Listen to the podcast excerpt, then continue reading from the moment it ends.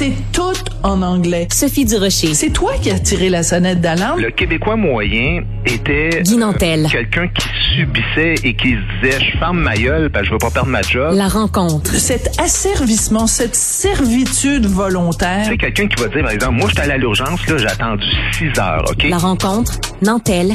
Durocher. Si vous aimez les débats, vous avez été servi vendredi dernier à TVA à 8 heures. C'était la première euh, d'une émission euh, pour laquelle j'ai un petit faible.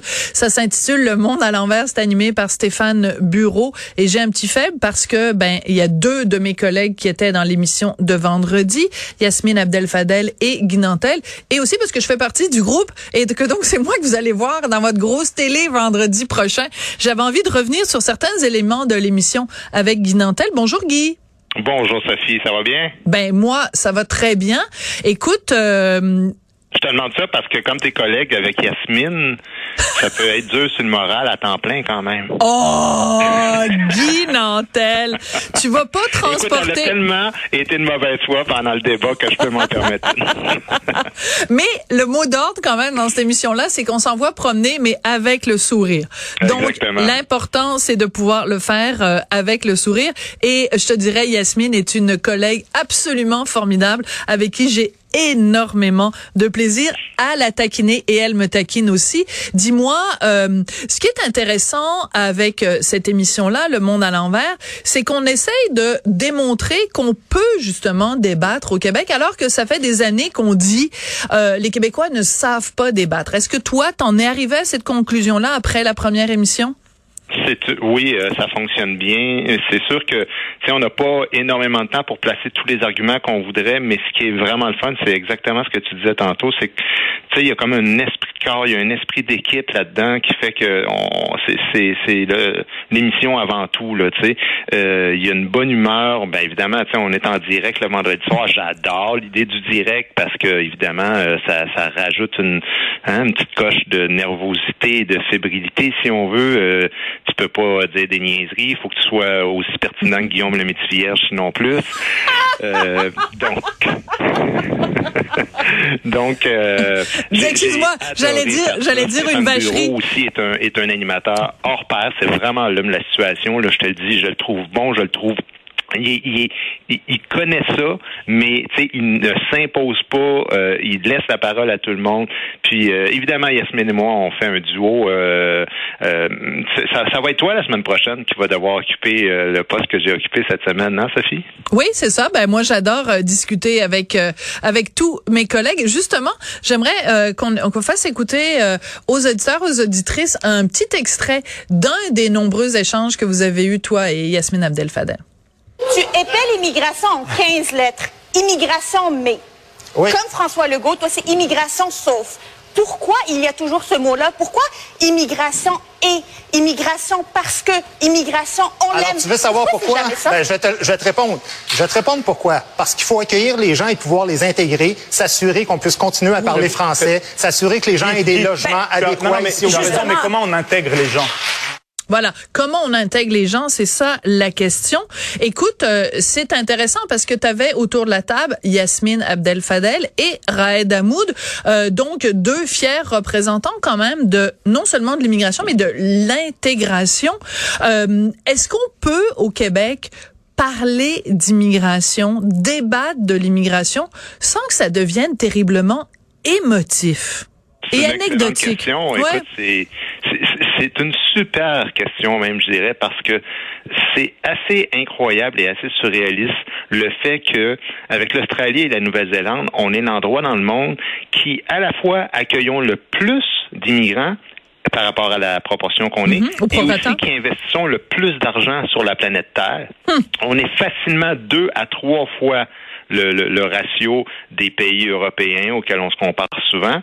Et malgré tout, à chaque fois qu'on évoque ce sujet-là, c'est comme si on, on- on devenait raciste automatiquement en, en disant faudrait juste penser au logement, faudrait juste penser à l'emploi, faudrait juste penser bon bref je nommerai pas tout, il y, a, il y a plein de défis évidemment par rapport à l'intégration, mais juste le fait de questionner ça, c'est quand même quelque chose de surréaliste parce que comment on peut passer pour un endroit raciste alors qu'on est l'endroit le plus accueillant sur la terre? Ouais. Euh, l'immigration, moi je trouve que il y a toujours un éléphant dans la pièce quand on parle de l'immigration. C'est tout simple, hein.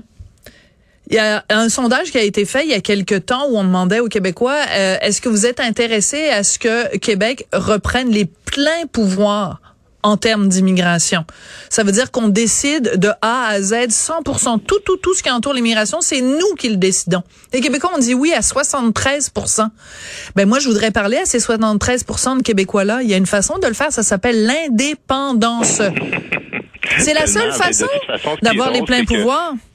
Ben, mais tu sais, Sophie, c'est, vraiment très drôle ce que tu dis parce que c'est pas compliqué, hein. L'indépendance, c'est de décider de nos lois, c'est de percevoir nos impôts, puis c'est de se représenter au niveau international. C'est exactement ces trois points-là qui font qu'on devient un pays souverain. Et quand on le demande indépendamment aux gens, ils sont toujours favorablement, euh, facilement à 70-80% Donc, est-ce que vous êtes pour qu'on choisisse nos lois, pour qu'on détermine, euh, euh, qu'on perçoive nos impôts, pour qu'on ben, qu'on s'affirme au niveau international et qu'on se représente nous-mêmes? C'est toujours des oui, oui, oui. Et quand on met les trois ensemble, les gens disent non. Tu sais, mais pourtant, évidemment, ne serait-ce que de sélectionner des immigrants francophones le plus souvent possible ou à tout le moins des immigrants, bon, un peu comme les Sud-Américains qui ont une langue latine et qui s'intègrent plus facilement à la langue, des trucs comme ça, ben oui, évidemment que ce, serait mieux pour pour la langue, en tout cas au Québec. Ça, c'est évident, ouais. Ouais.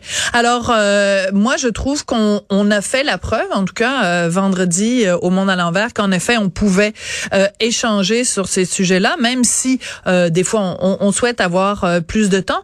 Il y a un autre sujet aussi où toi, ben écoute, vraiment, cet extrait-là a beaucoup euh, circulé. Quand on parlait, la question qui était posée, c'est est-ce qu'il faut avoir peur des conservateurs? Puis toi, tu laissais entendre qu'il y avait vraiment un deux poids, deux mesures dans nos médias, que les médias ne traitaient pas de la même façon euh, les extrêmes. C'est-à-dire, d'un côté, on a du qui est d'un certain extrême, puis de l'autre côté, il y a Québec solidaire.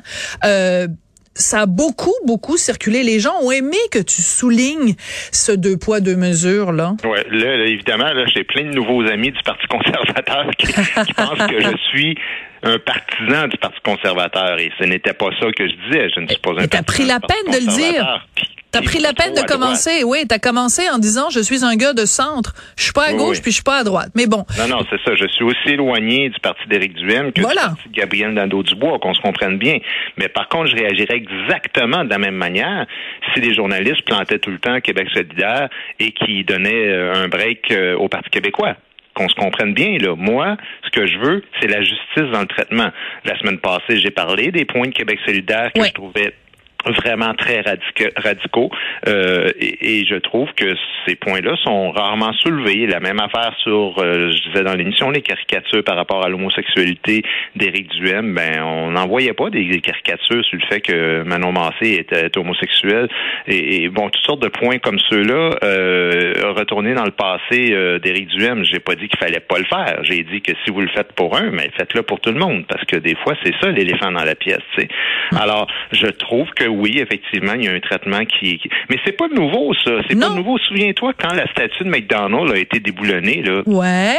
Ben là, là, ça, c'était des gens de gauche radicale qui l'ont fait. C'était en plein jour, devant des dizaines de policiers qui regardaient la scène. Et le lendemain, j'ai un souvenir très concret que les débats, puis les lignes ouvertes, puis les journalistes se prononçaient. Est-ce qu'on doit, euh, est-ce qu'on doit accepter que la statue soit renversée? Est-ce qu'on doit accepter de retirer toutes les statues de McDonald's? Puis là, j'étais comme, mais c'est surréaliste. Euh, des, des gens d'extrême droite qui auraient fait ça. Il euh, y a personne qui aurait soulevé le débat est-ce qu'on doit collaborer ou pas avec ces gens-là? On dirait non, non, on replante la statue, puis si ben, on a à le faire, ben, moi je suis pas un, défenseur de McDonald's, euh, mais si on a à retirer ces statuts, c'est des historiens, c'est des experts, c'est par la démocratie, c'est par la voie euh, qu'on choisit toujours dans As tout à fait raison. Ben oui, tu sais, devant l'Assemblée nationale, ça m'émeut à chaque fois que je vais à Québec, je passe devant. Il y a euh, à droite euh, du, de l'édifice, il y a une magnifique statue en hommage aux suffragettes, à toutes les femmes euh, au, Québec qui se sont battues pour qu'on ait le droit de vote, les premières femmes élues, les premières femmes, mhm. etc. Bon, ben imagine que quelqu'un un extrémiste de droite dise ben moi ça m'écœure les femmes en politique mais aller renverser ça cette statue là penses-tu qu'il y aurait la même complaisance dans les dans les journaux dans les médias? Jamais de la vie. exactement ça. C'est mon point c'est pas euh, que tout va bien dans la société, on touche pas à rien. Mon point, c'est attaquez-vous pas aux personnes, attaquez-vous au programme, attaquez-vous aux idées. C'est comme ça qu'une société avance.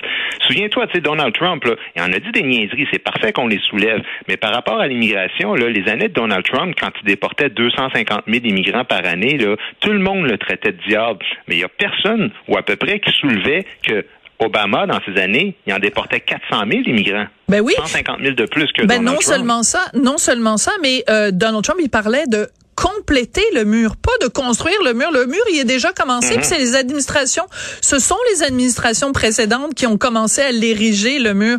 Mais ça, évidemment, t'en entendais pas parler. Donc, ce deux poids, deux mesures, il existe. Écoute, en fin de semaine, je nommerai pas la personne, il y a un candidat de la CAC qui m'a écrit en disant Sophie, c'est absolument hallucinant. Il vient d'avoir un reportage à Radio Canada euh, euh, où on a parlé de telle circonscription. Donc je la nommerai pas évidemment parce que sinon on identifierait la personne. On a fait un portrait de telle circonscription. On a l'impression qu'il y a juste Québec solidaire qui se euh, présente dans cette circonscription là. Ils ont ils ont fait un portrait de la circonscription puis ils ont à peu près pas parlé des autres candidats. Ben, Donc Ouais. je te pose la question, est-ce qu'il y a un biais pro-Québec solidaire à Radio-Canada? Ben écoute, euh, la preuve en est euh, que les journalistes, les artistes habitent euh, dans les quartiers un peu comme où j'habite, dans les circonscriptions où c'est très très Québec solidaire. euh, et des fois, les écouter parler, ben il y a au Québec euh, Saint-Gabriel et euh, Lucifer Duham. là. Tu sais, c'est c'est vraiment ça. J'adore ça. Puis c'est comme ça que ça va se terminer. Écoute, Hmm. Saint-Gabriel et Lucifer Duhem, j'adore ça. C'est Je ne défends pas, je ne défends pas Éric Duhem. En passant, je défends le traitement. Un je le répète parce qu'il y a beaucoup de gens qui pensent que j'essaye tranquillement de passer un message vers la droite. C'est pas ça que je souhaite. Guy, j'ai déjà hâte à demain. Ça marche. Ben, à demain,